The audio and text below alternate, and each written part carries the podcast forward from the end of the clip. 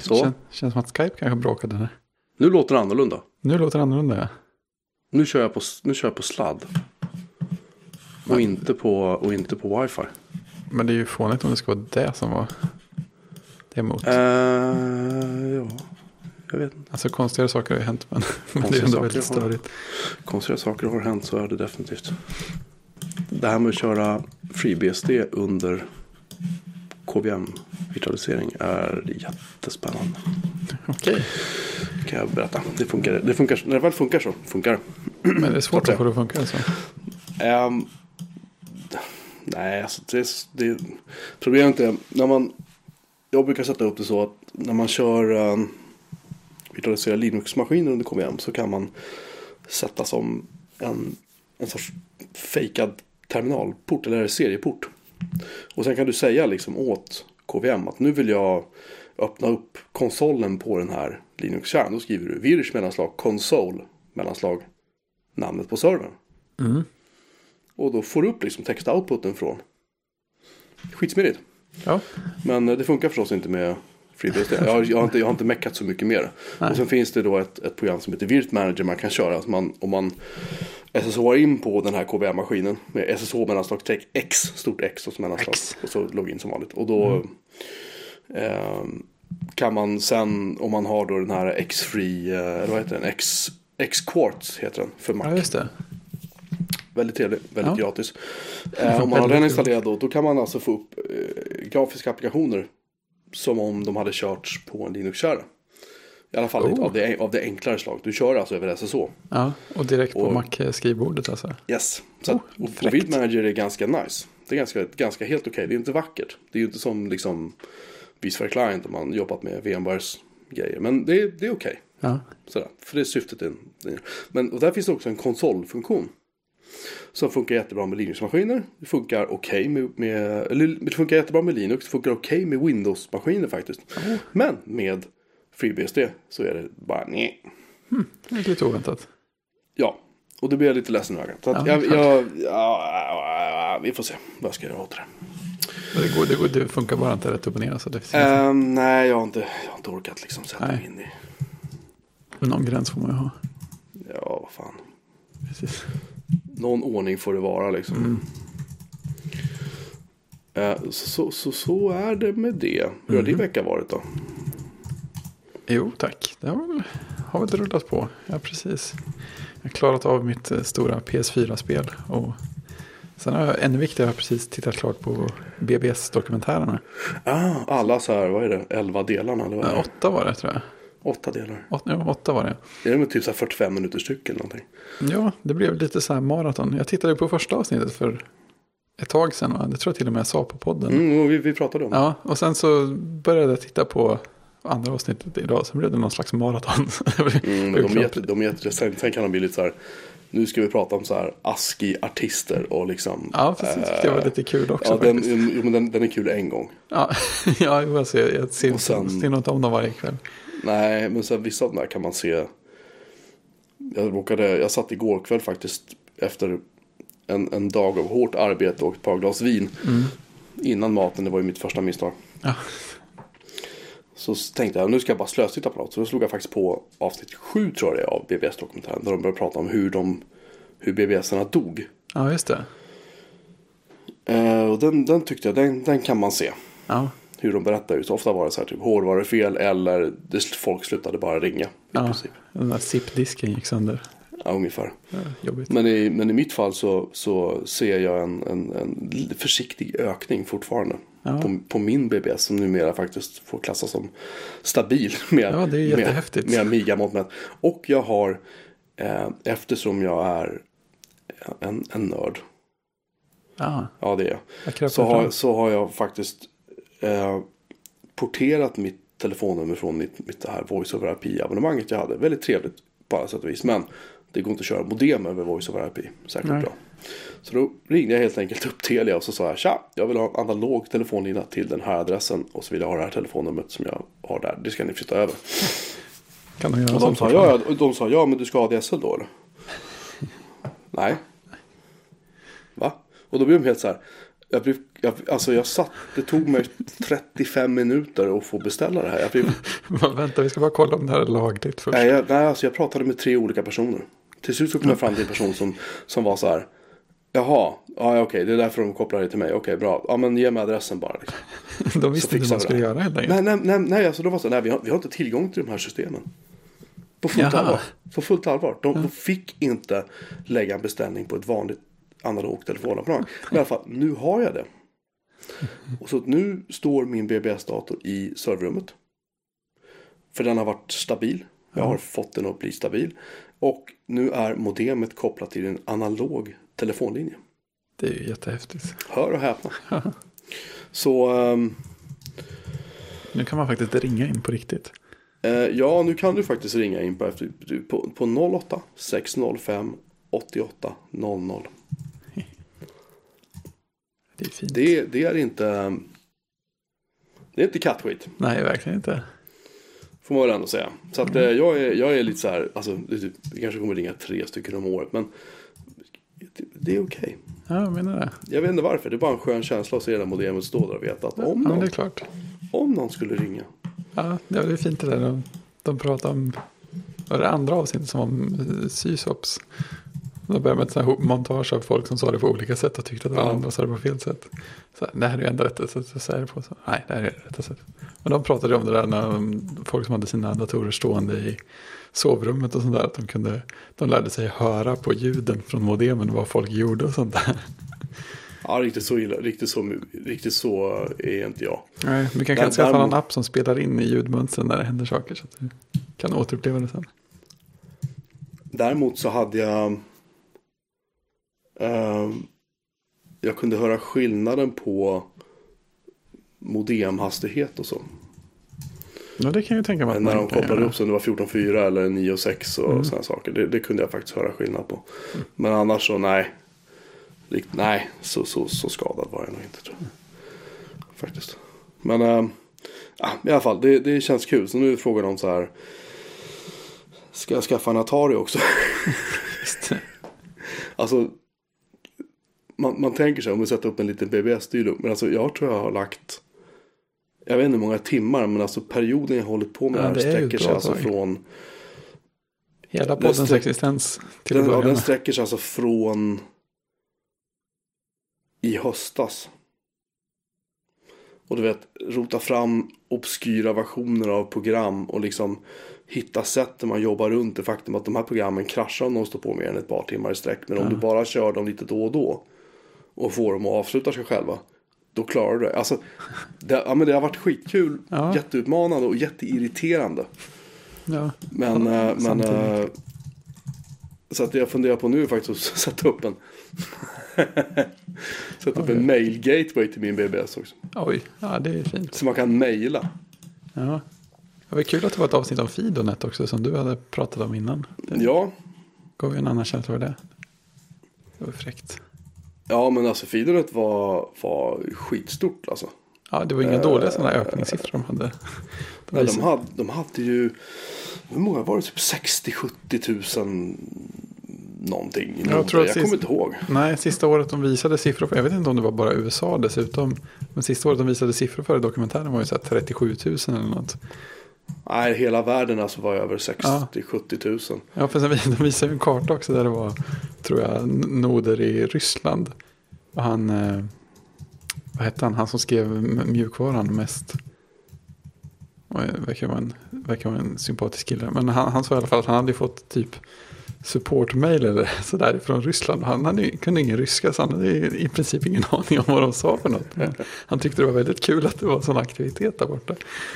Nej, det var väl han, eh, vad hette han, han som skapade det? Han, det var ju hans, Tom Jennings hette han. Så var det, ja just det. Det var hans, typ hans hund eller någonting tror jag som skulle vara Ja, Fido. Fido. Alltså, jag vet inte. Ja, nej, men, Skitsamma. Ehm, ja, nej. Så det, det är, ehm, mycket bra grejer. ja. Och den Det- finns tydligen att köpa och- fortfarande. Det är ehm, Jag råkade trilla in på, på Jason Scott, filmskaparens hemsida. Som ser, den är väldigt så här skön gammaldags retrodesign. ASCII.textfiles.com ligger den på dessutom. Och där finns det en post från, från 2011. Han har tydligen gjort en annan dokumentär som heter Get Lamp också. Som jag antar den, har, den har jag på DVD. Ja, är den bra? Ehm, inte lika bra. Men den, alltså grejen var att textäventyr av den typ som Get Lamp handlar om Mm. är ju, för mig är det liksom synonymt med företaget Infocom. Ja, just det. Men det fanns ju jättemånga andra som gjorde sånt där. Det var inte bara Infocom som gjorde det. Men det var liksom Infocom som nådde ut. Det var de som hade störst. De var, ju- de var inte först heller. Men det var de som nådde ut mest med, med Zork. Ja. Som var liksom Ja, den men första. precis. Det var de man hade hört talas om även om man inte var superinne på textäventyr själv. Typ så. Och de hade ju liksom. De gjorde ju uh, Hitchhiker's Guide to the Galaxy ihop med Douglas Adams till och med. Ja. Eh, vilket är skit. Alltså, det går i princip inte att. Det går i princip inte att klara det spelet. Men det är jätteroligt i alla fall. Ja, precis. Ehm, även om man kan böckerna utan och innan och sådär så. De har, de har nämligen, den följer inte bokens handling fullt ut. Nej, Det är Nej, lite sin egen knepigare. Ehm, så i alla fall, nej men. Och det, det är liksom, jag har sett den två gånger tror jag. Men det som gör den så otroligt intressant för mig är en bonus-DVD som följer med. Där det är en, eller en bonus, det, är- det är två DVD tror jag. Ehm, där en av filmerna är bara om Infocom. Ja, Och den är typ 40 minuter lång någonting. Och det är så här, mysigt. det är godiset. Ja. För det är det jag har liksom sett fram emot. Och det, Ja. det har också ehm, det har också läckt ut det, finns en sajt nämligen, jag tror det är så här Lost, Lost Adventures of Infocom eller något sånt där tror jag den heter. Vi vill leta fram det sen. Men det fanns en box som hette Lost Treasures of Infocom. Ja, precis. Nej, den här heter någonting annat Mm. liknande. Jag minns inte namnet på den. Men där har de nämligen kommit över filkabinett. Från Infocoms Ja, kontor. det där har jag varit inne på någon gång. Eller om, det var, eller om det var någon av de gamla anställda och delägarna Ja. som hade tagit med sig den när de, när de typ konkade och blev uppköpta. Jag har börjat scanna grejer och haft Han så. hade börjat scanna grejer, vet, interna brev och me memorandum och liksom. Handskrivna konstiga... Ja, och det, det finns betaversioner på spel som aldrig släpptes och uppföljare som aldrig gjordes. Och liksom, Ja, sånt är ju godis. det fanns ju en uppföljare på Hitchhiker's Guide to the Galaxy som Oj. var, om jag, förstod, om jag minns rätt nu, ehm, som var i princip klar. eller, om, eller, eller nej, jag kanske tänker fel förresten. Nej, det kanske var Defender of the Crown som hade en uppföljare. Nej, förlåt, så var det. Jag säger fel nu. Det var Defender of the Crown som Ja, hade var uppföljare som, som var i princip färdig. Mm. Men som aldrig släpptes av några. Men skitsamma.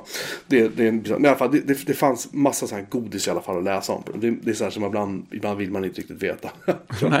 Men, men uh, Get, Get Lamp är liksom, alltså den är inte dålig. nej. Det, bara, Ja. det bara trä- träffar inte lika rätt för dig kanske. Mitt, alltså jag tycker de här BBS-dokumentärerna var ju så roliga just därför att jag liksom har ju Ja, men det är det. det här intresset Ja, liksom. visst. Så att för mig, det har ju varit den man liksom kunde identifiera sig med. Ja, men Om man visst. ska uttrycka sig så. Men det, det är kul för att eh, ja, de här är ju, har ju varit helt eh, fria redan från början. De är ju licensierade under Creative Commons, Ja, någon variant. Eh, men han säljer ju dem på, har ju alltid sålt dem på DVD också. Och han tryckte upp 4500 stycken från början. Mm. Och det, det roliga var att jag trillade in på en sida från 2011 där det stod att de sålde faktiskt slut. Till det är slut. jättekul. På, på ett par år. Så att, eh, och då fick han ju problem för att han hade tydligen inte riktigt pengar över att bara trycka upp nya. Men han, sålde, han säljer fortfarande ett Jason Scott eh, Filmography Double Pack. Som är Get Lamp och Oh. BBS-dokumentären. Eh, så de var ju tvungna att skaffa fram nya på något sätt. Och lyckligtvis så hoppade någon som var en fan av dokumentären in och betalade för en upptryckning till. Så nu finns det fler, det finns fler kopior att köpa. Det roligaste är att han har lagt upp bilder på när de levereras. Och eh, ja, han verkar ju leva på väldigt låg budget kring det här. Så att de verkar ha sig hem till honom mitt i vintern. Så att den första bilden är en, stor, en inplastad pall med tusen DVD som står mitt på en snöig uppfart. mitt i vintern. Så, här. så var det en bild längre att ah, det är bra att ha en eh, lastare i- beredd så där. Så är det en traktor som kör iväg med pallen. Um han jobbar ju på archive.org. Mm. Han verkar vara lite samlare av sig. Uh, Get Lamp. Ja, jo, eh, det kan man ju lugnt- säga att han är. Han, Han, han har bild- bloggposter om t-shirts som han Ja, dokumenterar. herregud. Han är, han är speciell den här killen. Men, men ehm, jag funderar på att beställa BBS-dokumentären faktiskt på, på DVD. Ja, det känns ju Bara, som. bara för, för jag har en jag har en nertankad via vad det var. Jag tror det var YouTube eller någonting. Ja, men det finns ju på archive.org också. Ja. Ehm, och jag känner väl att det vore väl kanske kul och sådär. Mm. Ehm, att ha den på något vis. För jag har GetLamp. Det roliga när man köpte GetLamp då fick man med, om man var en så här tidig beställare, tror jag. Fick man med en liten medaljong. Aha.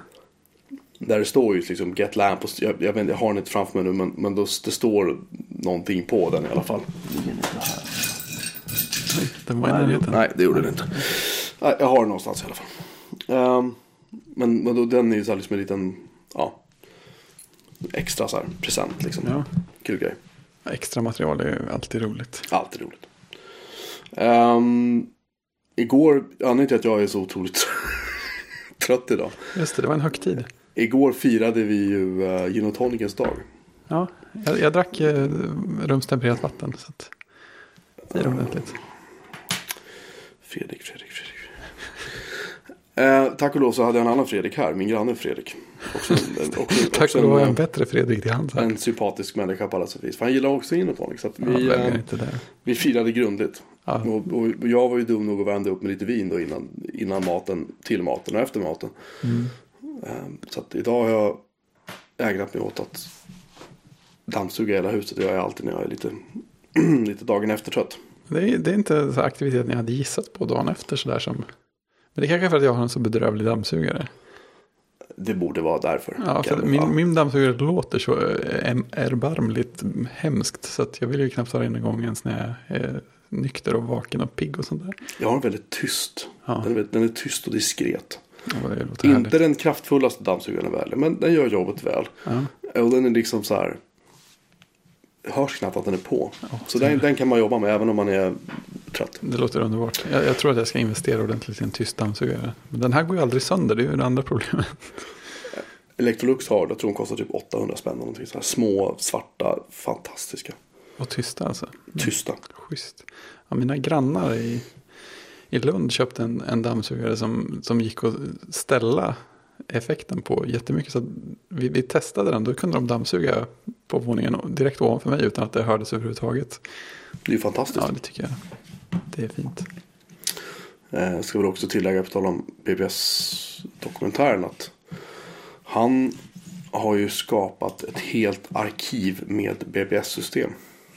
Oh, Eh, som heter The All Time BBS Software List.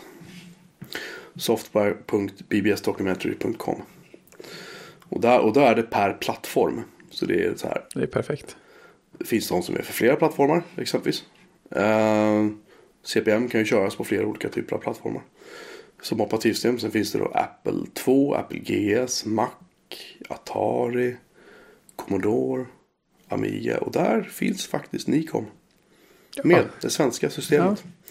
Finns med i en... eh, med rätt länk och allting. Vad hette han som låg bakom Nikon nu igen? Niklas Lindholm. Ja, det var inte han som var med i dokumentet. Det var en annan kille med ett väldigt svenskt namn. Eh, ja, precis. Jag, jag, jag, ja. Han hette, han hette någonting väldigt svenskt, men han är Mm. inte svensk. Nej, okej. Ja, då får han skylla sig Ehm, själv.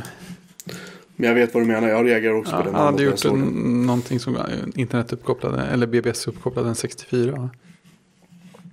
Eh, ja, han är rätt känd för det. Ja, som, som sig bör. Eh, Jag ska se om jag kan hitta den bara för det. Leif, Leif Blomqvist heter han. Ah, så Så var det. Blomqvist med två O. Mm. Så Leif Blomqvist. Han eh, är tydligen från Kanada dessutom.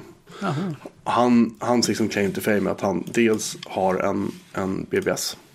Som körs på en Commodore 64. Eh, men eftersom han inte hade någon lust att eh, koppla upp den mot internet rakt av. Det kan man kanske förstå. Så satte han en PC emellan. Lite fegt på sätt och vis. Och ett nollmodem. Aha. Ja, det var så Och det sen, började. Han- och sen, sen relayar liksom den mellan i princip. Ja. Han har släppt det här på GitHub nu till och med också. Bra där. Det finns en sajt som heter jammingsignal.com. Där gör han sina grejer och där har han faktiskt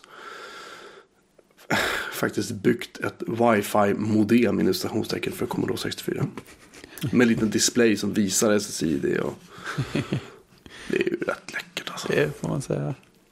Plus i kanten. Eh, och gud vad mycket roliga grejer han har byggt där. Oh. Mm. Den tittar vi på sen. Eh, vi lägger in länken i våran eh, länklista. Absolut. Jag har faktiskt lyckats hacka lite i helgen också förstås. Oh. För att jag var tvungen. Ja. Jo, så här är det. Jag eh, har en ganska stor tomt. Vilket kanske tidigare har nämnts. Så det är, det är ingenting som jag är nödvändigtvis alltid så lycklig över.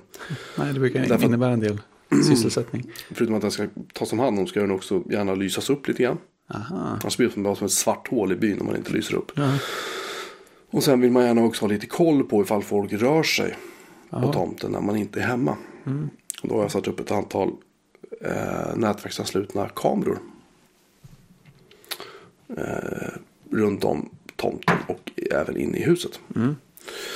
Men man skulle gärna vilja kunna Alltså många av man har nu typ någon sorts så motion detection. Att den känner av att nu har någon rört sig. Nu tar jag en bild och skickar den till dig via mail eller någonting sånt. Ja, just Men det. det där funkar inte alltid. Nej.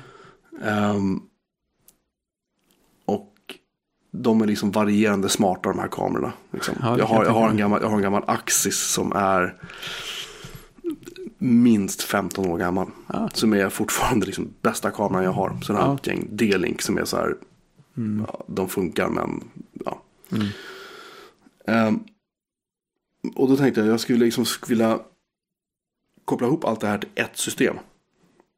Ja, det är klart. Och det finns sådana system, mjukvaror. Det fanns en för, för, för Mac faktiskt för en massa år sedan som jag inte kommer ihåg namnet på nu. Men den kunde man köra en sorts här eval-version. Och koppla upp typ två kameror och sen var det stopp. Ja. Men jag har hittat en gratis programvara. Oh, För Linux no less. minsann. Eh, som heter Zone Manager. Z-O-N-E alltså. Nej, vänta, ska, ja, vänta ska, nu ska jag kolla så jag säger rätt bara för det. Zone Minder, förlåt. Zone Minder. Z-O-N-E Minder.com. Det här är ju jättefint. För att eh, förs- första Google sökförslag till ZoneMinder. Andra Ja. är ZoneMinder Raspberry Pi 2. Zone Minder är egentligen byggt för, alltså det är byggt egentligen allt för säkert hemma till att ha i fabriker till allt möjligt. Liksom. Ja. Det finns också en eh, mobilapp för både Android och för iOS. Nice. Ehm, och den där programvaran kan man också då eh, man kan sätta upp en Linux-kärra, typ CentOS 6 eller 7 säger vi. Och sen så finns det instruktioner exakt hur du bara installerar. Det tar typ en kvart att få upp där. Wow. En brasklapp i sammanhanget är dock att om du börjar koppla upp fler kameror än två till den här så drar den ganska mycket CPU och nät bara, Aha. framförallt CPU, bara för att stå. För att kamerorna streamar ju hela tiden vad som händer. Så att om det blir mörkt ute och kameran inte klarar av att filma i mörkret, då är det ju lugnt för då händer det ingenting. Men på dagen, typ om det blåser eller folk rör sig eller då måste ju hela tiden streama uppdateringarna till den här Ja, just det. Det händer grejer precis hela Ja, jag tiden. antar att, det, jag antar att det är det den gör i alla fall. För man ser att den, jag kör det som en virtuell maskin och jag har två servrar med 16 kärnor vardera i. Så jag behöver inte oroa mig. Nej. Men jag ser att den CPUn som den kör på. För den har, jag har gett den bara en, en kärna liksom. Ja. Och det kan, den, den är maxad hela tiden. Det känns ju När jag, när, jag har, när jag har tre kameror anslutet. Ja. Och där kan man också gå in sen och sätta så här hot zones. Man kan få upp en kamerabild från en viss kamera. Så kan du markera med musen så här. Här, i den här delen av bilden vill jag att om det händer någonting här. Fler gånger än x under tiden y. Då ska du ta, börja filma, spela in det här. Eh, och liksom spara resultatet där. Liksom, Så man kan ha. Jag tror jag har en kollega som har det där. För han, han demade precis den finessen för mig någon gång. Ja, Det var det är alltså, respekt.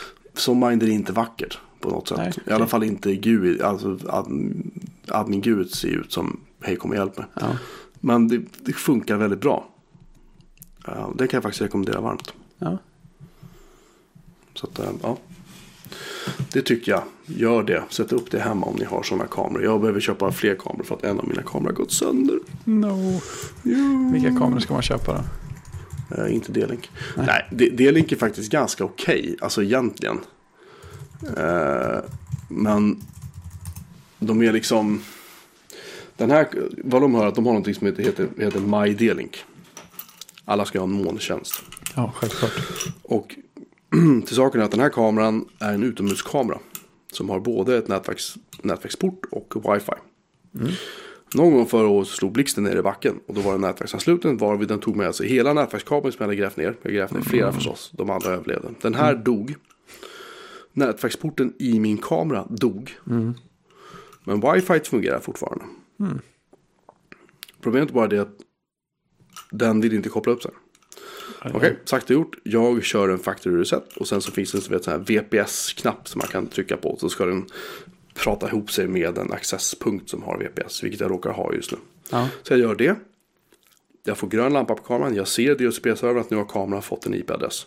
Bra. Nu slår jag in eh, IP-adressen i min webbläsare. Nej, ingenting. Den svarar alltså inte ens på ping. Den har tagit en IP-adress. Den har bett om det och den har fått en IP-adress. Kameran lyser grönt så den har nät. Ja, That's it. Sen är det stopp. den svarar inte på tilltal. Nej. Och jag har factory resetat den. Ehm, ja, och då ska man använda en programvara till nu för att hitta kameran från T-Link. Bra, ladda ner den, kör den. Den hittar ingenting.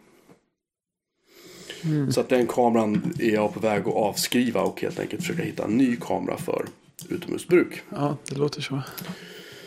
Ska jag väl göra. Och då har jag fått tips på en massa smarta kameror som man kan köra på Ethernet. Som inte kostar så våldsamt mycket. Som man kan sätta liksom under. Alltså där taket skjuter ut över huset. Det finns en liten panel som brukar vara som undertakspanel kan man säga. Ja, ja. Mm. Där är alltid ett hålrum. Där kan man sätta den exempelvis. Lite snyggt. Så att den inte syns så mycket. Då ska man styra. Och en Zoneminder kan också, om kameran stödjer det. Så kan det alltså eh, styra s- kameran om den klarar av att liksom rotera och zooma in och zooma ut och sådana saker. Ah. Så stödjer Zoneminder det. Den kan skicka sådana kommandon. Så Det är det är skitläckert. ja. Och tokövervaka. Ja men det är rätt skönt att Ja, liksom här det, få, det en, få ett mail bara. Pling, nu är det Ja, nu står det en bil på din infart liksom, och så får en bild på nummerplåten och så här så vet man att okej det var budet som kom i vår fruktlåda. Fine. ja precis. Liksom. Det, det, det är jag med på. Eller det står sex skåpbilar med polska nummer, nummerplåtar på infarten och liksom folk som springer in och ut ur huset. Eh, ja men då vet jag det. ja, men jag vet ju hellre än inte vet det. Ja lite så. Men i alla fall så att, så att ehm, och det, det här har man ju rätt. Man har rätt att sätta upp kameror utomhus. Så länge de pekar mot din egna tomt. Mm. Det får inte vara riktat så att du är riktad ut mot en trottoar exempelvis. Där folk kan passera. Nej, och känns... fastna på bild liksom, när de inte har någonting med någonting att göra. Utan Nej. det måste vara liksom hela tiden bara inom dina domäner. Liksom. Känns rimligt. Och då har jag sett till att det är också. Så att jag känner mig rätt safe Ja, på den punkten. bra grejer. Ja men jag vet inte. Det kan ju låta löjligt. Men jag tycker det är rätt, rätt skönt att. Nej, alltså, lite- både, både jag i koll, hus liksom. skulle jag nog känna att jag vill ha något sånt också. Ja men jag har ju, har ju, jag har ju serverrummet i källaren. Har. Mm. Den, den har ju också så här. eh, Motion detection nu liksom. Och den, där är det dessutom mörkt. Om någon tänder lampan där nere. eh, Ja, det är bara att börja filma.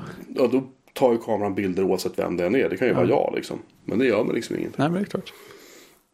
Så det är jag rätt nöjd med. Ja. Det, det funkar bra. Känns bra. Rekommenderas. Bra skit.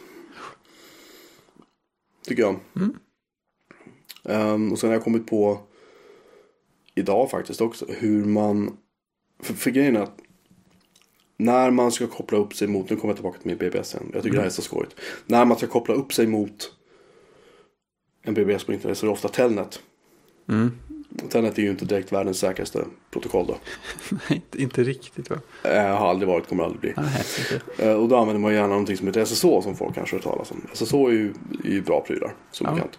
Problemet med SSH är bara det att det kan du inte gärna köra en SSH-server på en Amiga. Nej, det låter lätt ansträngande.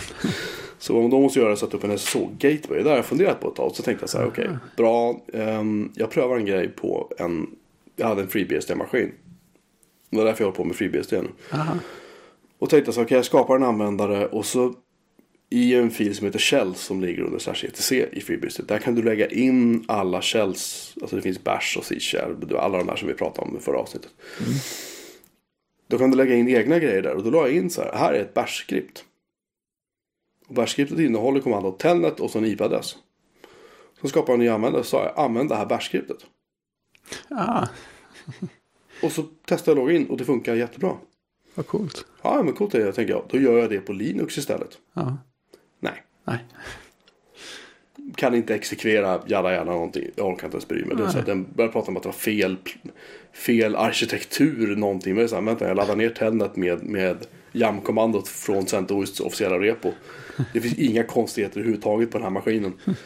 Så skit i det, så jag klonade min, min FreeBSD-maskin till en annan FreeBSD-maskin som jag då satte upp som en sån här Telnet-brygga då liksom. Ja.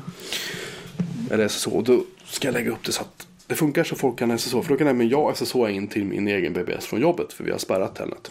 Ja. Ja, det är ingen helt ovanlig manöver det heller.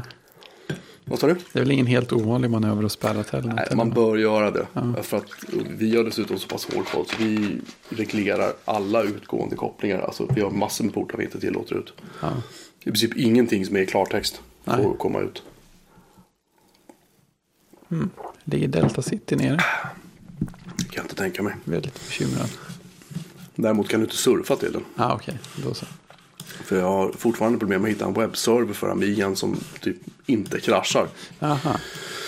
Jag förstår. Så nej, vi får se vad jag ska göra med det. Det löser sig. Däremot kan man telnetta och snart också SSH till deltacity.se. Det är stort. Egentligen inte alls, men vad fan, vad gör man liksom? Det är litet. Det är roligt.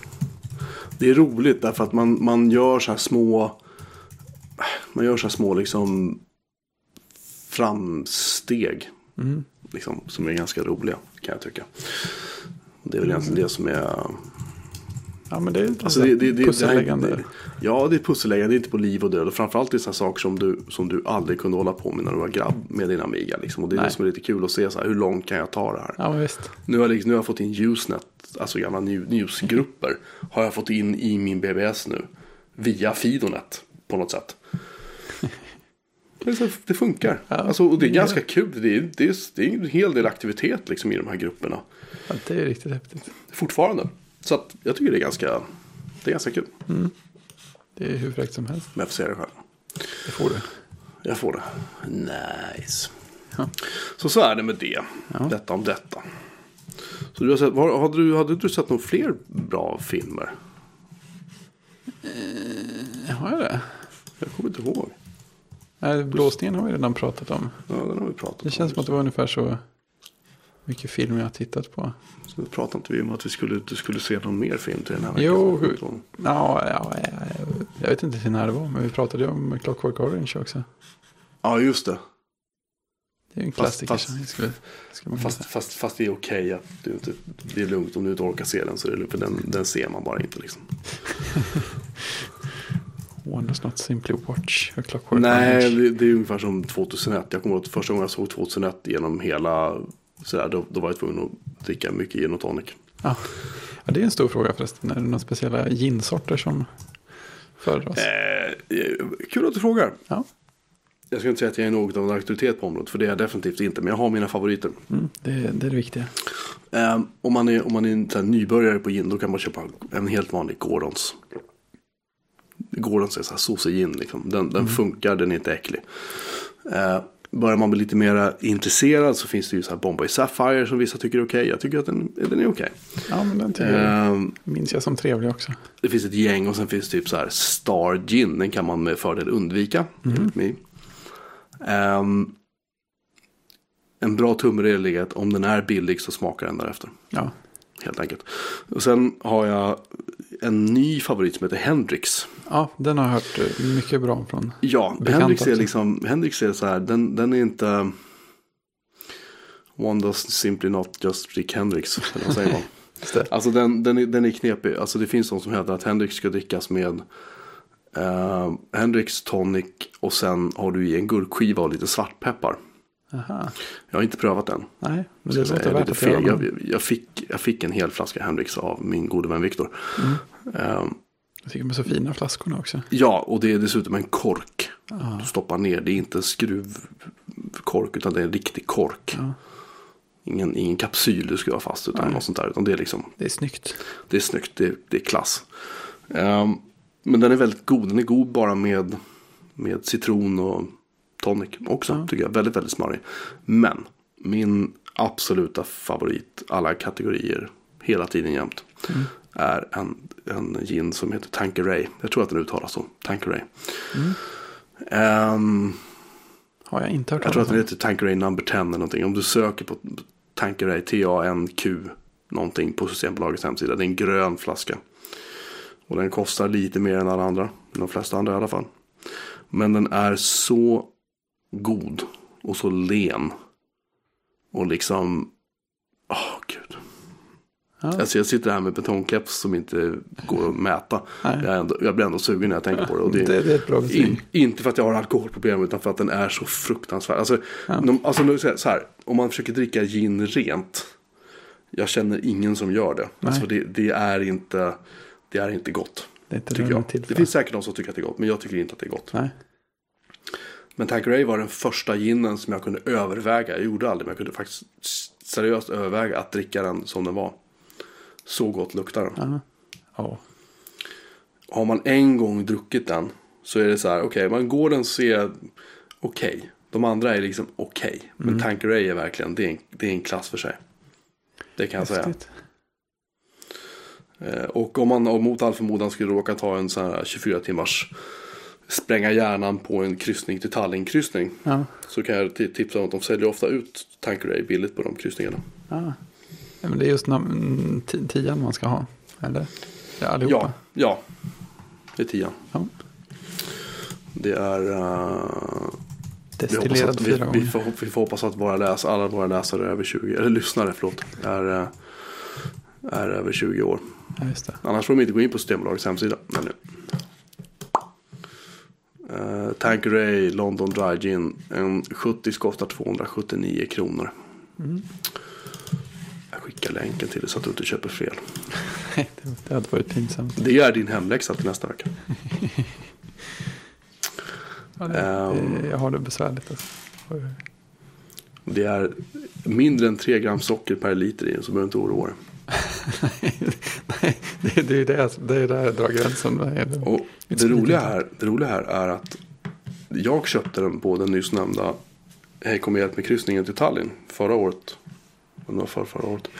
Då köpte jag den på en enlitersflaska. För 198 svenska kronor. Här kostar det 700 milliliter 279 kronor på Systembolaget. Det, det är så här. Värt att fundera på. Nej, det är London Dry Gin den vanliga jag skulle ha. Number 10 är tydligen. Den eh, eh, går inte att köpa via bolaget tydligen. Aha. Ser jag. Så att det är den vanliga. Vanliga, vanliga, vanliga. Mm. Som gäller. Men om man springer på tian någonstans så ska man... Eh, Det har, jag, det har jag hört att den ska vara Ja, okej. riktigt bra. Ja. Det, så, så att, var dagens, dagens gin-tips. Mm. Veckans gin-tips. Jag tror inte att det kanske inte kommer att bli något återkommande. Vi måste följa upp hur det går för dig dock med ditt, med ditt gin. Gin-testande sen vad tiden lider. Alltså det finns så här, det finns liksom Göte, det finns faktiskt en Göteborgs gin Old Fashioned. Mhm. En halv liter kostar 300 spänn. Den flaskan ser inte dum ut hör du. Den var en snygg flaska. Fint. om den är god låter jag vara osagt. Och sen finns det Brokers gin. Det finns, det finns 100, 200 träffar på gin. Ja, det är det. Det finns lite Ragnarök gin. Du har ju. Svenska Eldvatten AB heter det. Göteborg. Ekologisk gin. Bergslagens orga, Organic gin. Sve, vanlig svensk gin. En 70 Alltså 190 En vanlig en 70 198 kronor. Sådana som man, som man fick hemma när man var liten. Ja, det var så, det var så här häx, häxdrycken du blandade ihop. Ehm, sen finns det, jag försöker hitta de här lite mera.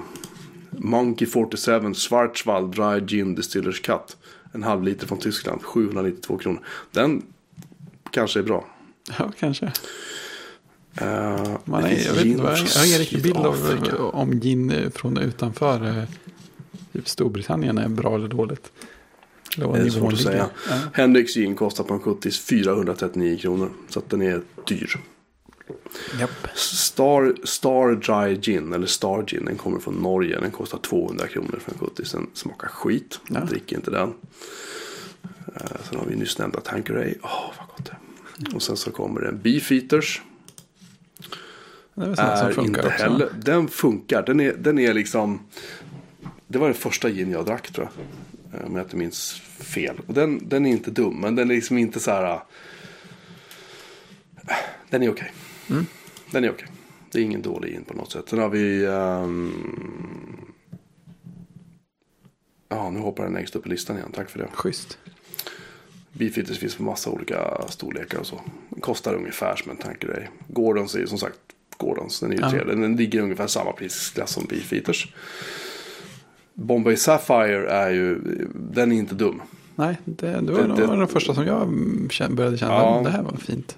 Den är inte dum. Den kostar ungefär som Tanqueray. Eller ganska exakt som Tanqueray också.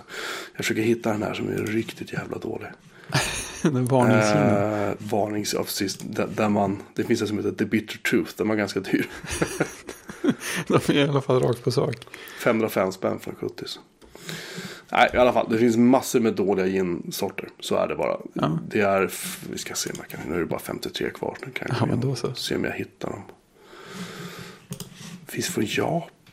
Nej, nu är vi inne på sak. Nu har vi hamnat på sake helt plötsligt. Nu är vi inne på rödvin. Jag, Tyckte det var men, nära. jag sökte, men jag sökte ju på gin. Hur svårt kan det vara? Vad konstigt. Ginebra Kelly från Filippinerna. Övrig sprit. Undrar vad det är. Ja, typiskt övrig. Ehm, ja, nej men det känns som att det blev bara gin. Wow, Jag sagt. wow. Det, det är jävla här. Ginger Joe, Ginger Beer. Aha, sådana Ja, det var bara för att det var gin. Skitsamma. Tanqueray, köp den bara. Klart. Så. Ehm, är du Swedbank-kund? Ja, Okej, berätta mer. det, det är inte så spännande. Det var en konstig sak de gjorde. De skickade ut eh, ett meddelande att de hade ändrat avtalet kring Swish. Jaha, Eh, så, och då säger de att eh, för alla banker eller bara i Swedbank? de uttalar sig bara om sig själva. Jag, antar, jag utgår från att det bara är Swedbank. De, alltså det var de själva som sa det. De sa inte att här, nu har någon annan bestämt det här. Nej. Men de har bestämt i i det nya avtalet att de får, får ringa de registrerade Swish-numren om det har hänt något, om det kan misstänkas ha hänt någonting med ens kort. Om det kommer konstiga transaktioner eller så, så har de bestämt att då får de ringa Swish-numret. Och det känns ju som en eh, mystisk sak att göra. På något sätt kan man ju förstå tanken. På ett annat sätt kan jag, kan jag undra om, alltså har inte Swedbank bättre koll på sina kunder än att de på något sätt ändå kan koppla ihop typ kort med kortinnehavare eller någonting. Och sen så bara att göra, att ge sig själv rätten så här och skicka ut det som ett konstaterande. Det känns ju extremt konstigt.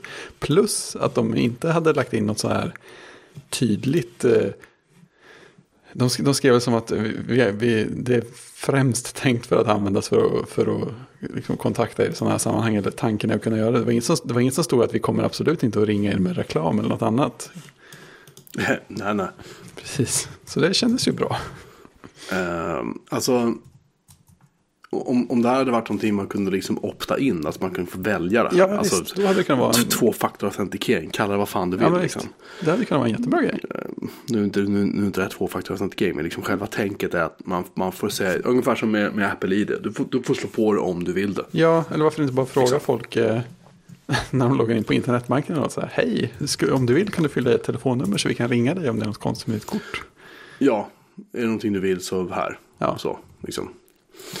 Ehm, när de bara gör det så här så jag kan tänka mig att de har haft kanske en del problem med det. Ja, men någonting är det sig. garanterat. Ja. Och sen, jag, tycker, jag tycker ändå liksom att det här, det här totalitära storebror, vi vet nog fan vad som är bäst för dig. Så att, alltså, nej, Ja. jag, det, det, det, det går inte jag igång på. Nej, och sen tycker jag det, alltså, det, fi- det finns ju en annan sån här lite läskig för, förlängning på det. Alltså folk som faktiskt blir lurade av såna här uppringningsbluffar och sådär. Mm, precis. Det blir inte större chans att de kan skilja på saker när de vet att banken också kan ringa dem om kortet. Så ringer någon så här, hej vi har problem med ditt kort. Och sen så, då, då är det inte, då, då är det garanterat inte alla som tänker att oj, nej nu, nu, nu, nu om de frågar om mitt kortnummer så är det något fuffens. Alltså de, banken skulle ju, har ju förhoppningsvis vettet att liksom inte begära några uppgifter från en kund. Men jag tror inte att en genomsnittskund som ringer för att är något problem med kortet tänker på skillnaden. Om de blir frågade om en uppgift som banken redan borde veta eller inte. Nej, nej. Säg så här, om det, om det hade funnits möjlighet så här att de ringer upp och säger tja, vi ringer från din bank. Ehm, vi kommer att smsa dig ett telefonnummer som du ska ringa tillbaka på nu som är kostnadsfritt. Så, alltså köra som en motringning. Ja, just det. Det finns ju. Då hade jag kunnat leva med det. Men det är fortfarande så här, man får ju presentera det på rätt sätt. Det här är ju inte, inte bra sätt att göra på det. Men de hade ju kunnat skriva någonting om för vilken form samtalet har eller något sånt där. Så att man finns något man kan veta när man faktiskt lyfter luren. Alltså, ja okej, nu har banken sagt att de kan ringa. De har inte sagt något om hur de gör när de ringer. Hur ska jag skilja på ett riktigt samtal från ett falskt? Nej, men det är ju så hej, det här är från din bank. Precis. Eh, det här är ju Microsofts Internet Security Center. Precis. Eh, Tack. nej, nej, jag tycker att det där känns inte alls kosher faktiskt. Jag tycker att det där var lite... Nej, Nej, precis. Nå- har inte, SCB har inte sagt någonting om att de ska göra samma sak i Nej. alla fall. Nej, alltså någonstans, någonstans kan, man ju, kan man ju tänka att det finns en god tanke. Men man får ju göra det på rätt sätt också. Ja, det är väl... det där är ju inte bra Nej, inte perfekt. faktiskt. Kan jag känna. Ja, nej, eh, bu för, eh, för Swedbank. Eller bu för alla banker för den delen. Banker är inte så högt i kurs överhuvudtaget. Ehm, ja, om de, om de ligger nere i Panama sägs det, då kan de ju kanske göra en, en bra deal. Liksom. Men eh, Ja, de kanske gör bra affärer för en sen. de verkar vara fruktansvärt kreativa i alla fall. Ja, det får man säga. Because taxes are for poor people. Det var någon som hade fotat en sån t-shirt. Med det där firmans namn och logga över. Och sen because taxes are for poor people som en slogan under. Det är fint. Ja, nej, jag, usch. jag ska fortfarande försöka ge mig på att byta bank nästa vecka. Här, så att, Ja, livet. ja, jag vet inte riktigt. eh, vad, vad, det, det, blir väl, det blir väl SBAB för, för allting. Typ förutom lön antar jag. Ja. Men nej, vi får se. Vi får se. Det är mycket, mycket att tänka på. Man kan inte bara byta bank hur som helst. Nej, det är sådana här projekt som man blir lite trött av att tänka på. Kan jag tycka. Det är säkert, Ehm. det är säkert massa struliga detaljer som går emellan. Sådär. Ja, men det är liksom så här, okej, ska vi säga upp alla lån? Alltså vi har ju lån på huset och Ja, just det. Försäkringar i banken och man har, du vet, allt sparande i banken och man har pensioner i banken. Liksom, det är inte bara att göra utan det kräver ju rätt mycket, det är rätt mycket meck. Mm. Ja, liksom. Så att det, vi får se vad fan vi gör. Men det är ju, det är ju, det bankerna vill ju ha det så, de låser ju in oss liksom. De Ja, låser in oss på ett sätt som är ganska jobbigt liksom. Ja. Alltså, ja, det var ju något som var störde mig. Jag hade ju SBAB för mina lån förut. Mhm. Vad var det som var dåligt med det? Jo, jo det var nog om man ville göra, göra extra amorteringar. Någon gång ibland. Så var man tvungen att typ ringa och, ja, ringa och prata med dem och stå i telefonkö för att få göra det. Vilket kändes störigt. Ja, men det kan jag säga att ska du göra det på en annan bank så är jag inte så säker på att det bara är att göra. Liksom. Ja, på, på Swedbank som jag hade sen så var det det. Alltså, Ja, alltså då, ja, möjligen att jag mejlade, men jag tror att jag bara gick och gjorde det via, via internetbanken på något sätt. jaha. Eller ja, kan, jag, kan, jag kanske möjligen ljuger, men det känns som att det var smidigare i alla fall. Ja, Ja, jag vet inte. Nej, jag ska inte säga för mycket. Vi, Men, brukar inte, vi brukar inte göra så många extra nej, inbetalningar. jag tycker, det, det roligaste varje gång jag, de gånger jag har gjort det har ju varit att jag, jag, jag blir alltid helt tagen på sängen av frågan var jag har fått pengarna från. Det, måste, det måste de tydligen fråga. Så vad, sjutton ska jag svara nu? Så, ja, just det, jag har fått dem i lön. Ja, så är det. Men ni skiter i varför jag får pengarna ifrån. Vad är problemet? Liksom? Nej, jag tycker det är så, det som är så, de är så, det är bara så konstigt liksom. Alltså hur de kan bara. Det är verkligen som en stat i staten liksom på något vis. Ja, men lite grann. Nej, jag gillar inte det. Nej. Så jag sitter och gör eh, brandvägsregler samtidigt som vi pratar. Ja, trevligt. Jag vet inte om jag vågar, jag har ju bytt brandvägg som sagt. Jag Ja, du har bytt ut din egen nu, ja. Ja, jag vet inte om jag vågar aktivera den här. Jag väntar med att göra det. Ja, jag, ja, det- jag, vet, jag vet inte vad det gör med uppkopplingarna när man Nej, gör det. det var rätt sak att göra. Vänta lite. Men du bytte till någon helt annan variant än du. Ehm, ja, jag har bytt till en, alltså så här, jag har ju kört med Halon Security i alla år. Mm. Det är det alla år, väldigt många år nu. Typ fem eller sex år har jag kört liksom. deras små appliances och jag har kört den under VMware och kört den på rackserver hemma och kört den på hos kunder och kört den på, min, på mina tidigare arbetsplatser hade vi jättemycket genom security, security brandväggar. För det mesta med gott resultat. De, de, eh, om man verkligen pressar dem så kan de, alltså då menar jag liksom sjuka mängder trafik. Och då är det inte trafik som du ens kan i närheten av att generera hemma eller på ett normalt företag. Nej, Vi pratar hosting, miljöer, modell, seriösa. Stora, stora, stora Ja. liksom.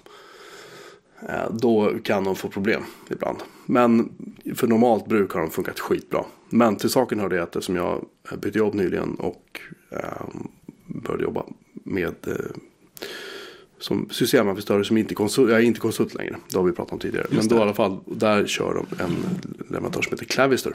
Som också är svensk. Från Örnsköldsvik. De hette tidigare Internet en gång i tiden. Internet. Jag var en av de första som testade Internets brandväggar i Sverige när jag var journalist på nätverk och kommunikation. Faktiskt. Jaha, roligt. Ehm, ja, så, men den, dels var ju det, oh, jag vet inte, 18 år sedan, 17 år sedan jag testade det. Inte kanske. för mycket på det. Nej, eh, och dels så 17 år sedan är det faktiskt jag gjorde. Och sen så ehm, de har ju förändrats lite sedan dess då, om man säger så. Jag kan tro det.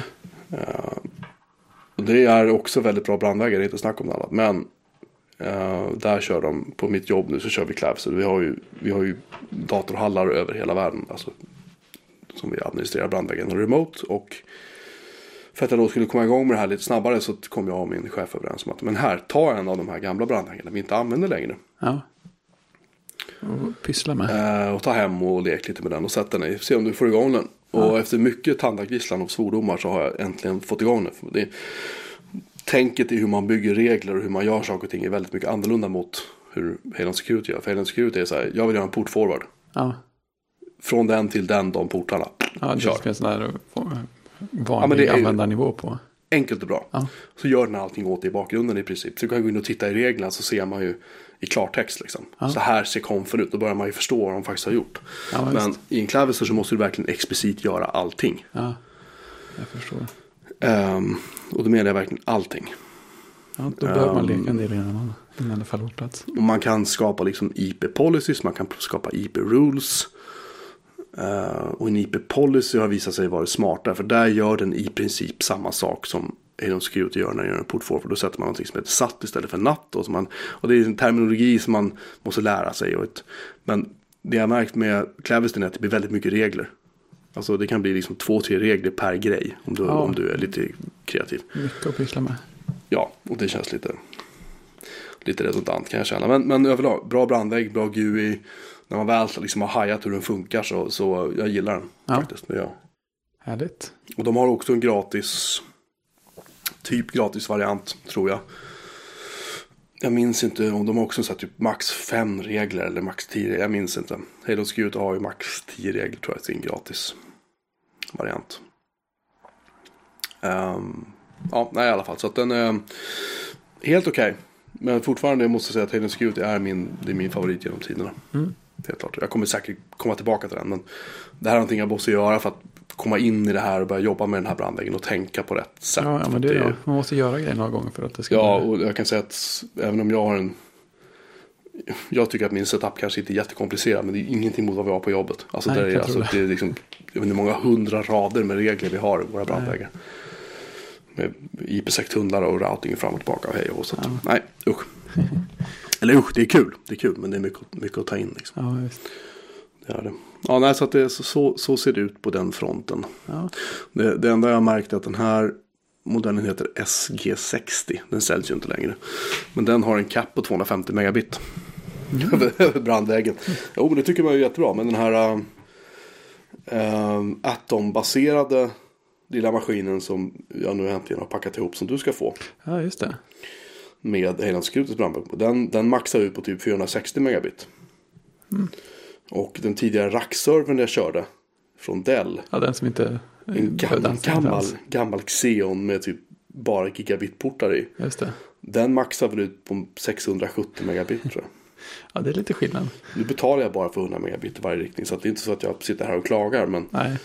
och jag märker ärligt talat ingen som helst skillnad. Det enda jag kan känna är att det känns som att liksom namnuppslagen och liksom det här att få svar känns som att det går snabbare nu när jag Ja. bytte den här brandväggen. Ja, okej. Än när jag körde Head On Securities på den här Atom-burken. För Atom-burken fick ändå jobba ganska mycket. De är ju inte jätte... I och med att jag har ganska mycket kopplingar. Vi har ju Ja, webbsajten för den här podcasten. Vi har Macprov och ett gäng andra sajter som kör igenom den här brandväggen också. Plus all mail som kommer in. Och liksom det, det är rätt mycket trafik. Ja. Den har, man kan ju titta. Titta just nu så har vi. Just nu är det 16 000 connections mot min brandvägg. Oj. Det, är ett par stycken. Fan kan ju inte stämma. Det, det är inte jag. Jag lovar. Ja, den, den ligger och toppar på 16 000 emellanåt. Eh, det är säkert mycket så här. Nu ska jag försöka hacka dig. Haha. Men jag ligger, jag ligger liksom, den pikar ut mellan 60 och 80 megabit. Ja. Eh, och i den här appliancen och ligger och drar kanske mellan 40 max upp till 60 eh, procent CPU och så ligger en typ 100 meg minne ligger den och drar av 256 meg. Så att det är ju inte så att det är något problem med att drifta den här på något sätt. Den, den flyter bara på. Men det är ju en appliance. Så jag kan inte göra så våldsamt mycket. Det är inte så att jag kan skruva upp den och stoppa in mer minne. Eller liksom, du nej, vet. nej, den får ju hålla sig inom de 256. Annars är det inte mycket att göra. Och det är det som är ganska nice med, med eh, när du kör en brandvägg i, alltså i en virtuell miljö. För då är det så här, jaha, ja men då ger vi den en CPU till då. Då ger vi lite mer minne till då. Ja, liksom. alltså, ja, vi ska in med ytterligare fem kopplingar här. Ja, det är, det är fem virtuella nät liksom. Ja, VLAN eller virtuella, alltså det är fysiska portar som egentligen bara är virtuella portar. Nätverksportar. Alltså du är inte bunden av någonting. Men här har du ju ett visst antal begränsat, begränsat antal portar.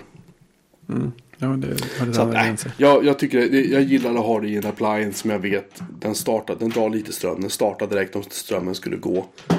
Eh, istället för att köra under en virtuell plattform där du hoppas att din virtuella plattform startar. Du hoppas att, Ja. att din, ditt SAN kommer igång snabbt nog.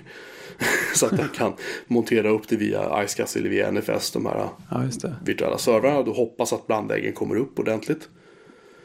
Annars är du ju torsk. Ja, Liksom. Framförallt om du liksom inte bara kan kliva ner i serverhallen och fixa det. Liksom, utan du Nej. faktiskt måste åka och fixa det. Liksom, i, en, I en hall eller som i vårt fall, det värsta vi har det är ju Malaysia i en hall. Liksom.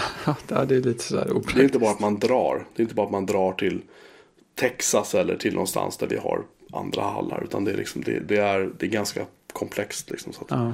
i, det, I det avseendet är en appliance väldigt trevlig. Ja, men det är ju det. Alltså, det, är, det, det blir ju lite olika lägen. Sådär. Ofta vill man ha något som bara går. Och sen vissa lägen vill man ju ta på sig hela kontrollen och hela det där ansvaret att vakna tre på natten om servern går ner. Och, Ja men alltså så här, har, har du en, har du en coloc, har du, har du dina grejer i en coloc där du vet att strömmen inte går. Liksom, Mm. Där de har diesellag och allt det där. Det, det funkar liksom. Och då kan jag ju köra allting virtuellt för då spelar det liksom ingen roll egentligen. Nej. Skulle du skita sig måste du ändå åka dit liksom. Det är okej. Ja, just det. Men, men ehm, när man kör som jag gör liksom nere i källaren. Man faktiskt inte är hemma på dagarna så är det rätt, rätt skönt att kunna, Ja, men, men, att kunna veta liksom att det kommer att ordna sig. ja, Troligtvis liksom. Och kommer brandväggen upp då har jag VPN in. Då kan jag i alla fall liksom. Då kan jag ta det därifrån. Så kan jag gå in via någon ILO eller DERAC eller någonting och kolla varför inte servrarna kommer upp och så vidare. Ja. Så det är liksom det, det är sådana fördelar. Sådär, ja, Känner jag. ja, det är fint. Har du sett den här Ubuntu-plattan jag postade länk till? Nej, Jag såg att du skrev men jag orkar inte. Vad var det för någonting? Nej, du det- så här, det, här, det, här, borde du gilla skrev jag. tänkte, Ja, men grejen är att det är en, det är en, det är en tablet som kör, som kör Ubuntu. Och som Ja. har sådana här PC-läge ungefär som eh, Surfacearna. ja men det här försökte de göra med mobiltelefoner. Det gjorde inte de uh, Ja, men de, Canonical? det var den som aldrig kom. Det var den som de ville dra in 32 miljoner till. Jaha. Ubuntu-telefonen vad den nu hette. Men den här verkar ju faktiskt finnas på riktigt. Och det kändes som just den där kopplingsgrejen var ju. Det känns som att vi har pratat om saker åt det hållet. Men ge mig en mus och tangentbord. Så här, ja, här, här är en som stödjer det. Ja, det en så det, här är, så det här är typ en Surface som kör Ubuntu Linux. Ja, fast ja, precis. Inte med en, en egen tangentbords. Use all the PC apps you need. Email, the web and office apps. Just det, det var väl alla du behövde va? Eh, Men här är ju ett helt Linux också, så det borde ju vara lite ordning på. Det är GIMP också. Eh, ja men då så. Då har vi ju allting. Vad är det för portar på den då? Use tablet as a PC.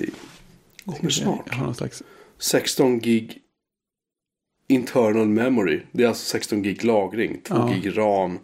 Full HD-kamera. Det är alltså 720p-kamera. Mikro HDMI. BQM10 heter den. Den har en quad-core någonting, någonting. Just det. Eh, 10 tums skärm, nej 1080p-kamera är det, 2 gig minne där, micro SD-slott, det är bra. 8 megapixel kamera på baksidan så du kan stå och hålla upp din platta och ta bilder. Och se ut som en dåre. 470 gram. Micro HDMI-slott, ah, extern skärm. Precis. Mhm, Ja, du kanske har rätt. Du kanske har rätt. Ja, det, det, det drar ju åt rätt håll på något sätt, kände jag. Eh, Det här är ju inte oävet. Ja, just det. Det finns M10 FHD och M10 HD. Och vad är FHD? Alltså fucking HD, eller vad är det? Liksom? Jag antar det. Alltså problemet, jag har ett problem med den här. Mm. Du ser den här loggan som är under skärmen. Ja, Ser, ser du vad den påminner om? äh, laddningsspinnen. Laddningsspinnen från Windows 10. Ja. ja, det är väldigt, väldigt likt. Och Windows, alltså när du använder din telefon, då ser man den här väldigt mycket.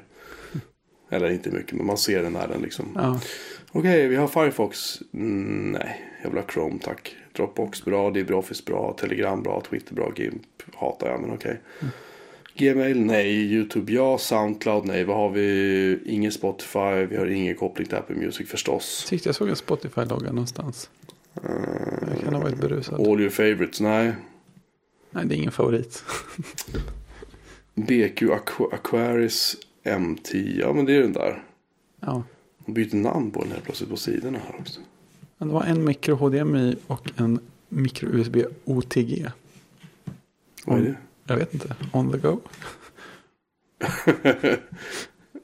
Har vi, har vi, vi har inget Skype på den där? Nej. Finns inte Skype för Ubuntu? Det finns en gammal version av Skype, eller äldre version av Skype som fortfarande fungerar hjälpligt Ja.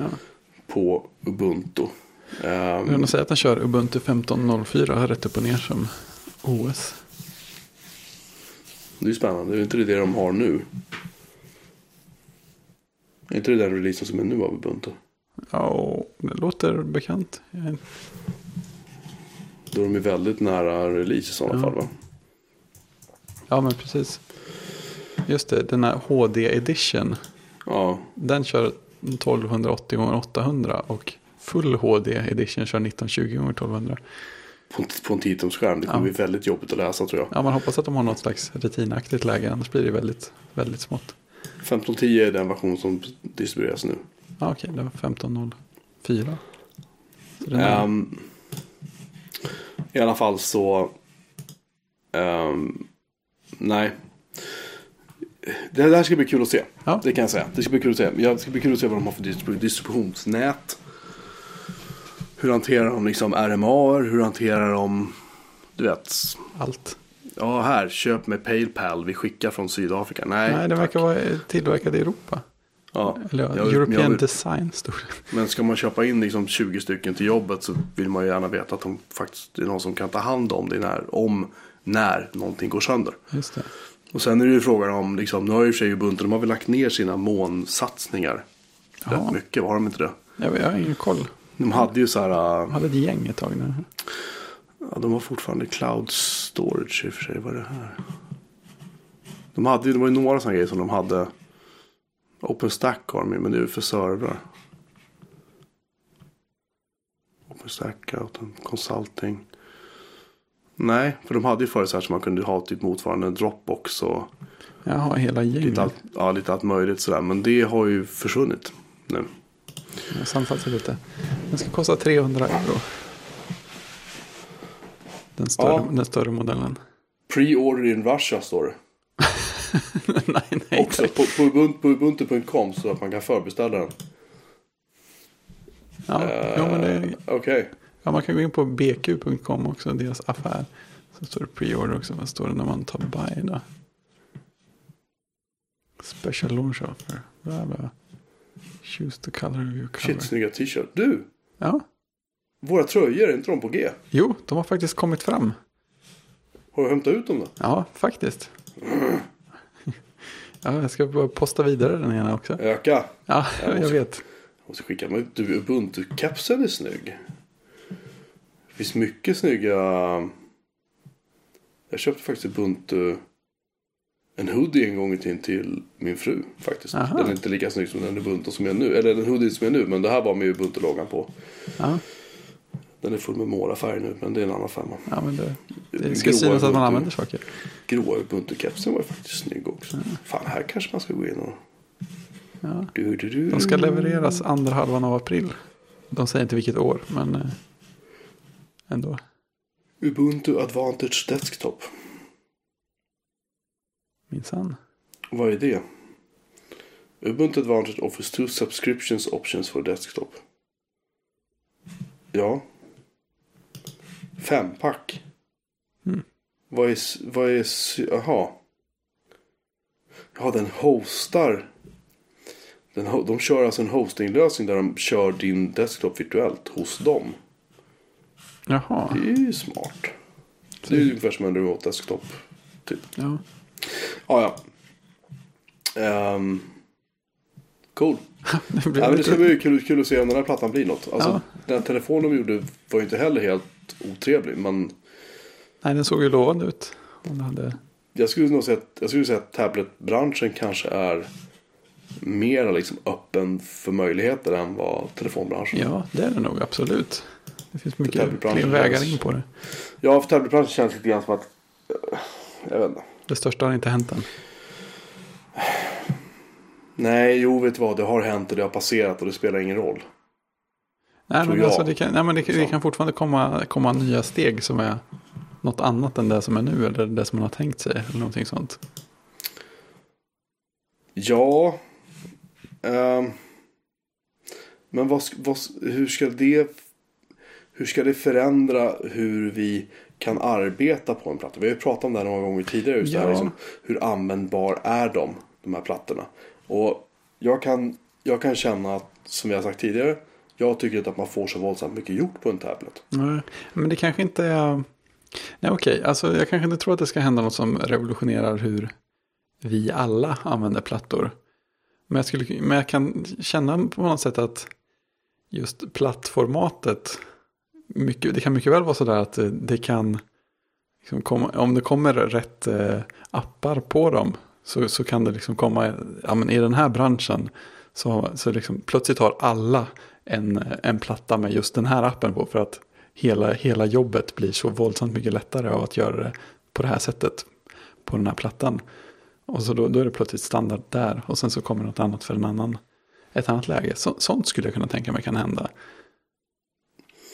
Ehm, ja, alltså jag håller det inte för omöjligt att det kan dyka upp saker och ting som kan, kan fundamentalt förändra liksom hur, vi, hur i alla fall sådana som jag ser på det, om vi säger så. Då. Men det jag har, alltså se det så här, säg att Ubuntu släpper den här plattan imorgon, säg att den är fantastisk. Säg att den är liksom det är så här, det är det som en iPad skulle ha varit. Kolla, vi har en terminal, vi har tempo, vi har en mus, bara la la la så här. Det är en, en Surface med Linux på. Ja, Hur kan det här misslyckas liksom? Men gott om sett. problemet är ju det att, okej, vem ska köpa den här?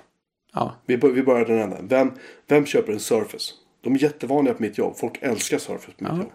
Vi tar in, alltså vi så här försöker få folk att köpa Lenovo eller någonting istället. Du vet, för att vi Ja. har bra deal på Lenovo. Då, så bara, Nej, vi vill ha Surface. De är galna i Surface. Ja. Samma sak med mitt förra jobb också.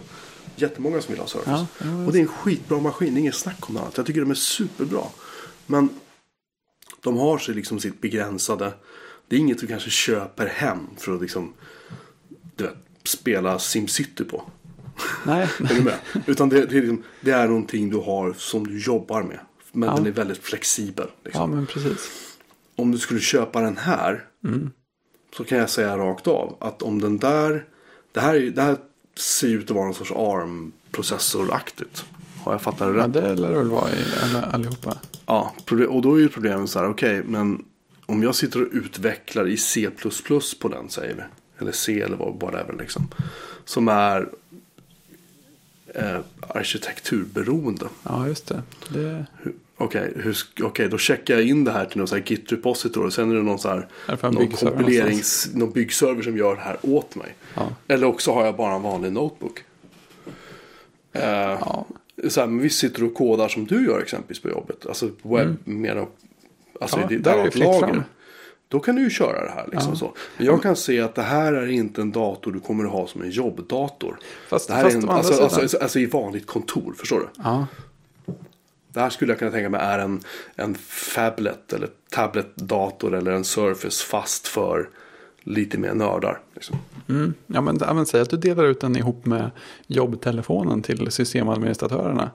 Så om du behöver göra något hemifrån så har du liksom plattan där med allting på. Den tar ingen plats i väskan när du åker hem och sådär. Nej men det gör, det gör ju inte en, en tunn eh, Lenovo X10 Carbon Nej, heller. det är klart. De väger ju ett kilo. Eller en Macbook Air för den delen. Ja, nej. Ehm, så att det är en...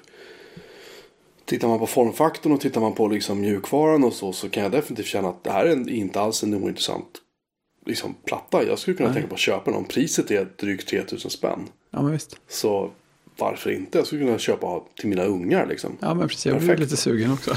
Ja. Men, men alltså som en som har haft en Surface, två Surface. Jag har liksom en Surface Hög. 2, jag har en Surface 2 RT fortfarande med en ARM-processor i som jag aldrig, aldrig använder. Nej, För det finns inget, för det finns inget programvara att köra på nej, nej, men precis. Men det problemet har man ju inte på samma sätt med Ubuntu kanske.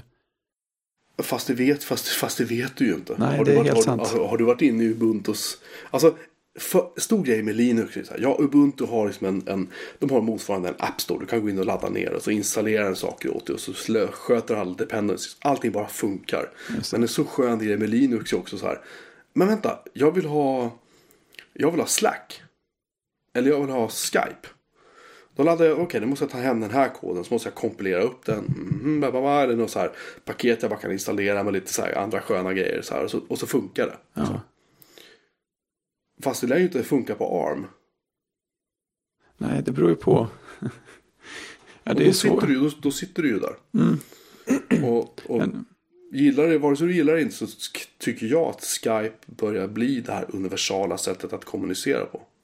mm. Alltså när du ska köra VoIP-samtal exempelvis som vi gör nu. Så det finns ingenting som kommer i närheten av Skype i kvalitet. Nej, det gör väl inte det. det är I alla fall inte till priset vi betalar, det vill Nej. säga ingenting. Nej, men exakt. Ja, det är lite roligt också när man går in. och- Jag gick in och kollade på, på Node nu eftersom det är sånt som jag använder. Och det, ja, men det, fin, det finns ju att ladda ner till alla möjliga varianter av saker. Men när man kommer in på, man lämnar liksom Mac.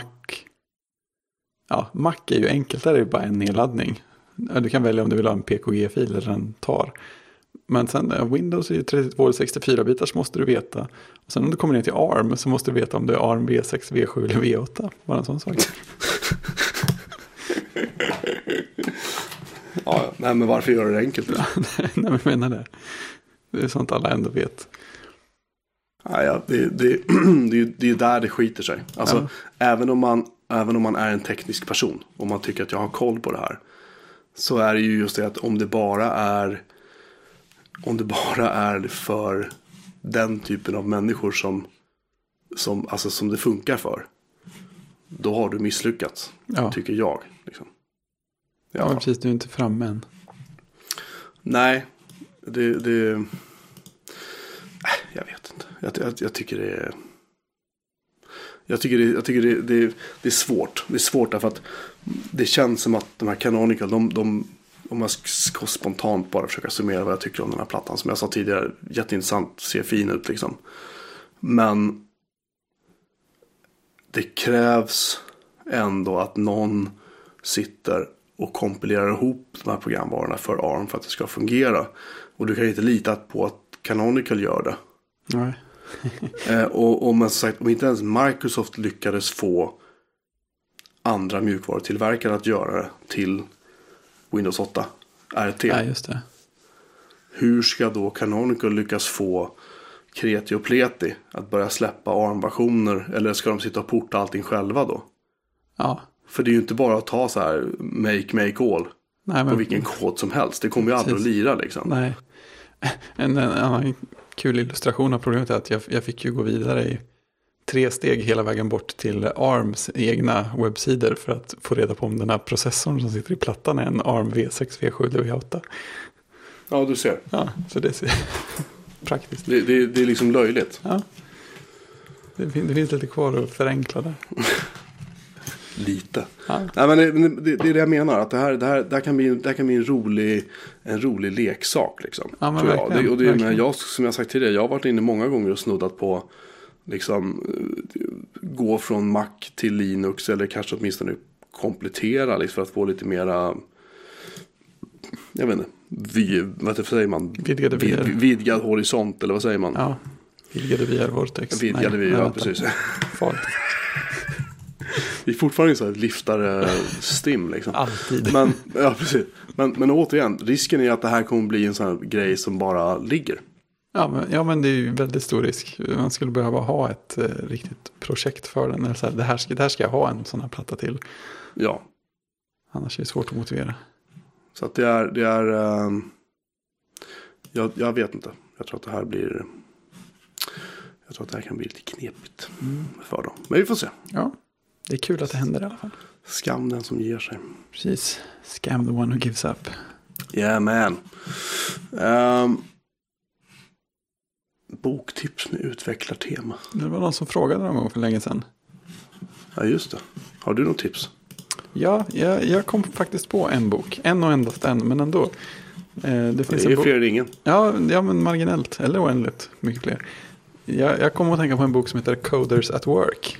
Mhm. Som eh, helt enkelt är intervjuer. Ett gäng långa intervjuer med utvecklare.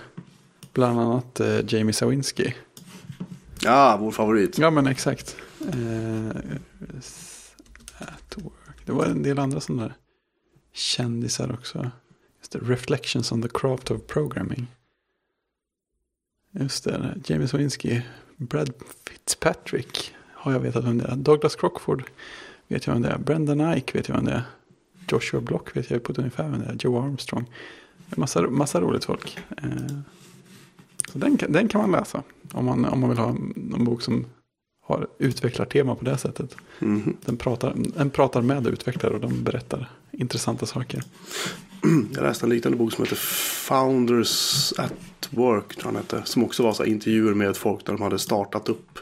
Det var Ah. när jag höll på att starta ett företag själv för några år sedan. Så Ja, just så här hur de, vad de tänkte på, hur saker och ting gick och Ja. lalala. ja Liksom. men så där är jätteintressant. Ja, det var, lite, det var lite kul faktiskt. Det var det. Det var lite roligt att och, och lära. Vissa av dem var lite så här äh, högtravande kanske. Men Ja, men det kan ju bli så. ja, jag tyckte att det var ändå, det var läsvärt. Får man väl säga. Det tycker jag. Ehm, jag vet inte om jag har så många mer. Jag har faktiskt läst ut, jag läst ut de fyra första böckerna i Liftaren-trilogin. Ja. ja, det är kanske en bok jag ska ta med nu igen. Jag, jag blev ju klar med Shadow of Mordor till PS4 i fredags någon gång. Sådär. Ja, just det. det Jag var- har haft ihjäl Orcher. Ja, i 40 timmar ungefär totalt. Det var, rätt kul. Jag var, jag var inte alls säker på innan om jag fortfarande var sån att jag kunde liksom bli uppslukad av ett spel och sitta och så här verkligen glömma bort tiden och så. Men det gick visade det sig. Och det Fantastiskt. Var, det var, ja, det var riktigt mysigt. Nostalgitripp. Och sen att det känns ju fortfarande för mina ovana ögon som att så här, modern PS4-grafik i full HD är ju fantastiskt fint att titta på jämfört med gamla Mm. spel. Alltid så sjukt snyggt och man ser så sjukt långt och det är jättestora monster. Och, ja, goda grejer. Fan vad nice. Ja, det var riktigt fint. Ja, jag går i val och kval om jag ska köpa en PS4. Ja. Faktiskt. Det, det finns ju, det ryktas att det kanske kommer en PS4,5 eller någonting sånt där. Ja, jag hörde någonting om det. Att den skulle vara så här optimerad för VR och Ja. lalala. Äh, vi får se. Jag menar, Ja. jag var faktiskt tvungen att... Um, vi har ju tv-bänk på övervåningen där jag har 32-tums tvn. Där Mm. Playstation 3 står. Och då står Playstation 3, eller stod ska jag säga, under en hylla liksom under tvn. Mm. Men problemet var att det blev, det blev så varmt. Aj, Så att den faktiskt, det är inte så att den började upplö- uppföra sig konstigt. Men det var lite så här, inte. nej. Det verkar lite tokigt. Ja. Så att jag har faktiskt fått ställa den uppe på bänken nu. För att min son när han spelar, han går bara, han stänger av tvn så går han bara. Han tänker inte på att... Nej, den att, står på eh, fortfarande. Nej, han tänker inte på det. Så att han tänker att, ja, det ordnar sig. Ja. Det, ju, att, eh, det kan ju vara en fördel med PS4. Att där kan man ju slå på autoavstängning efter inaktivitet. Ja, det skulle ju kunna vara någonting faktiskt. Ehm, men ja, jag får se. Jag får se. En annan, mystisk grej som de precis har lagt till i, eller precis vet jag inte, men eh, de har ju något som heter Remote Play. Så man ska kunna spela sina PS4-spel på andra enheter. Jag såg att du kunde göra det på, på Mac. Ja, precis. Jag, blev, jag har inte testat den, men det är ju jätte... Det är ju inte klokt. Nej, det är jätteskumt. men det finns och funkar. Man, man ska kunna göra det. Det är ju helt vansinnigt. Ja. Bara sitta och fjärrspela på något sätt. Jag gissar att det måste vara på samma nätverk eller någonting sånt där. Men det är ändå rätt coolt. Eh, ja, det kan man väl hoppas. Bara Ja. VPN hem och sitta och så här. Ja, precis. Så det var ju rätt lätta instruktioner också. Så så här, man, man startar macken så pluggar man in handkontrollen med sladden och sen, sen kör man typ spelet som är på PS4 någon annanstans i huset. Fan, läckert. Ja, det är kul. Blir det verklighet så är det ju ballt. Ja, ja det, det är tydligen på riktigt. Det finns, det finns nu. Ja, men det, det kom nog i senaste systemuppdateringen. Så var det nog. Jaha, till PS4 bara förstås. Ja. Ja. Eller ja, det tror jag. Det är bara, bara det jag såg. Nej, jag får väl, jag får väl. eh, De är inte så dyra PS4 längre så det är typ 2 500 någonting tror jag den kostar. Ja, tre och ett halvt. Eller ja, de kan jag Jag såg, jag såg den på 2 500 på den här Ah, ja. Play, någon sån här Play någonting butik i, Ah, okej. vid, vid Globen. ja. Make a chance. Jag ska se om det är. Jag vet inte. Alltså det, är- det finns fortfarande spel. Men grabben är ju bara fem liksom. Han fyller sex i sommar. Ja, så det, det är ju inte så att han. Han kan vänta på fyran. Ja, men det är ju inte så att det finns så våldsamt mycket spel för barn i den åldern att spela heller på, Nej, är på. Playstation överlag. Alltså då ska du ju ha Nintendo är Wii någonting fortfarande. Alltså någonting sånt kanske. Ja, Kanske typ Lego-spelen finns väl. Ja, men faktum Redan är. Ja, han har spelat igenom Pirates of the Caribbean på Lego. Men Ja. problemet är att faktum är att alla Lego-spel jag har hittat för Playstation 3, förutom någon Star Wars någonting, någonting, så är de från sju år. Jaha. För att det är så väldigt, det är så mycket våld. Vi har ju, vi har ju Harry Potter, Harry Potter är ju två spel på, för, alltså Lego Harry Potter är två Ja. spel på Playstation 3. Och vi har den senare av dem, alltså den sista delen om man säger, de tecken de sista filmerna och så. Ehm, men de, den är ganska våldsam. För att vara Lego liksom. så. Ehm, så att det får han inte spela. Nej. Alltså pojkar, pojkar i den åldern, eller barn överlag i den åldern är väldigt lätt påverkade liksom. Kan jag känna. Så det är lite dumt om man skulle springa och bara banka på sina kompisar för att han har lärt sig det i tv-spel liksom. Ja, känns dåligt. Pirates of the Caribbean är ju också en del svärdsvifta och så, men det är inte Ja. fullt lika farligt liksom. Nej. Det Så, blir, äh, jag, känner väl att, jag känner väl att det kan vara värt att vänta lite grann med det där. Vi får se. Jag ska Ja. nog köpa den där äh, Star Wars-grejen som är tillåten för alla åldrar. Och där, för det verkar inte vara så farligt. Liksom. nej. Men det är svårt när man är, man är, när man är förälder och man måste liksom Balansera. Du måste liksom sitta och spela igenom det här när ungarna sover. Liksom, för att få någon sorts känsla för är det här farligt eller inte. Ja, liksom. precis. Vad, vad, vad kan jag tycka om det här egentligen? Så att det, det, det, är, det är väl kul på sätt och vis. Det är det. Men det är också lite så här. äh, Det ska finnas sådana lustiga sidor som summerar innehållet i spel. Det finns ju vissa sajter som bara testar spel utifrån föräldrars perspektiv. Det gör Ja, det. ja men det, alltså, det fanns någon sån där summeringssida som ja, Merlin Man har varit inne och läst högt från ibland för att det blir så roligt när man läser upp Alltså. det. Alltså det, det verkligen är så här punkt för punkt vad det finns för innehåll som man kan tänkas tycka är farligt eller stötande. Och det är liksom uppdelat sådär noga så att om man vet att ens barn har problem med en viss grej men inte en annan grej. Så om de blir livrädda om de ser ett skelett eller något sånt där. Ja, så, så kan det, liksom vara så noga uppdelat så att man kan se det. Och, sånt där. Så att- och det blir som sagt väldigt kul för det blir väldigt långa listor med väldigt specifika saker som ingår i varje spel. Så här. Men det verkar vara en väldigt så här, smart tjänst på det sättet. Den borde jag försöka gräva fram vad den heter. Ja, det, fin- det finns svenska sajter som gör sånt här också. Ja. Men det, de har varit mest, de jag har sett mest inriktat på ehm, Alltså typ appar och så från App Store. Och så här verkar vara mer deras Ja, ja, fokus liksom. Eh, det är lite synd, men ja, så är det. Ja, Detta om detta. Ehm, det känns som vi är klara för idag. ja Jag måste i alla fall gå och sova nu för Ja, jag är samma helt, helt slut. jag har varit helt eh, efter så sömnig hela helgen. Så att det, Ja, jag- var helt slut igår för det var så mycket. Alltså jag var ute hela dagen. ja, ja, men Det var ju så mycket, sjuk så mycket frisk luft. Som, ja, men jag har varit sjuk och sen så, så här frisk luft. Man blir helt så här. Ja, yr nästan. Ja, man blir nästan hög av det för Ja, det var så ja. skön, det var skön luft och skönt väder. Så att, nej, det har varit, det har varit jätte, jätteskönt faktiskt. Mm, ja, var riktigt fint. Skön helg har varit. Ehm, eh, I alla fall. Um, ja. vi, vi finns som vanligt på bjurmanmelin.se, at bjurmanmelin och hej at bjurmanmelin.se. Glömde Ja, visst. Nej, det stämmer fint. Vi finns i alla appar. Och sätt gärna betyg i iTunes och skriv recensioner och berätta för vänner och bekanta. Alla plattformar. Ja, Alla medier. Vad var det han Peter Sipen hade på sitt visitkort? Ständigt aktuell tror jag det var. Eller alltid, alltid aktuell. Något sånt där stod. Hans, hans, hans titel var liksom Peter Sipen. Alltid. Ständigt, ständigt, ständigt aktuell. Tack för det. Eller sånt. Ronny Eriksson, pessimistkonsult. Man brukar säga att han hade det som titel i telefonkatalogen också. Ja, Skitbra ju. Ja. Det vill man ju inte kolla upp heller, för om det inte är sant så blir man ju jätteledsen. Jag vill att det ska vara så. Ja, ja. Ehm, tack till er som har lyssnat. Eh, tack Fredrik för att, du, för att vi pratade idag. Ja, tack själv Ska vi se om vi kan få komma tillbaka till normalt schema igen den här veckan. det. För varenda vecka har vi fått förhinder idag. Något Ja. slag. Läs, jag har fått förhinder. Det är inga roliga saker heller. Normalt så spelar vi in på tisdagar. Idag är det söndag. Ja, Så att, vi, vi försöker vi gör vårt komma bästa. tillbaka i normalt schema. Så att, eh, eh, tills dess, ha det fint. Uh, tjing! Ding!